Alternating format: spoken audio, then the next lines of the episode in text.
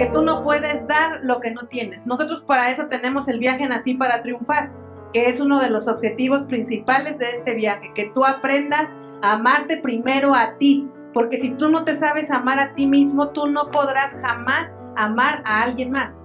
El amor empieza por ti mismo, por lo que tú haces por ti y para ti, por lo que te permites hacer, por lo que en paz puede estar tu conciencia a través de lo que haces. Yo le digo esto a las mujeres, el amor propio no es otra cosa más que no hacer nada que te avergüence. Porque después de que tú haces algo que te avergüenza, ¿cómo te sientes? ¿Bien? ¿Te amas? Claro que no, en ese momento empieza la culpa, empiezas a sentirte mal, a sentirte avergonzada y eso es el amor propio. El amor propio no se trata de cuánto te dejas o cuánto no te dejas. No se trata de dignidad, de falsa dignidad. Se trata de no hacer nada que, me reste valor, que me reste amor propio a mí, o sea, que me reste valor para que yo pueda amarme como la mujer que soy o en el caso de los hombres como hombres que son.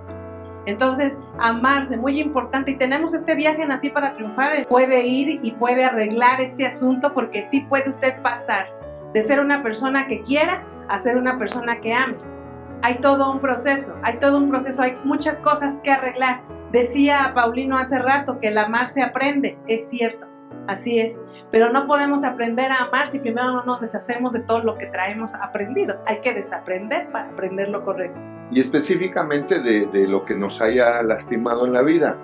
Porque siempre, desafortunadamente, podemos estar cargando cosas que nos lastimaron, ¿no? De papá, de mamá, o de un maestro en la escuela, o de compañeros, o del bullying, o lo que sea.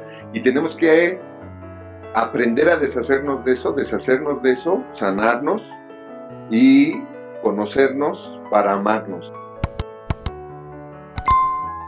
Nadie se puede amar si no se conoce.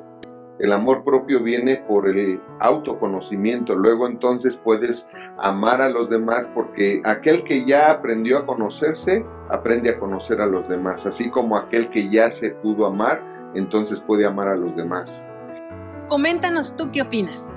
Síguenos en nuestras redes sociales y no te pierdas todo el contenido que tenemos para ti y tu familia. Nos vemos la próxima.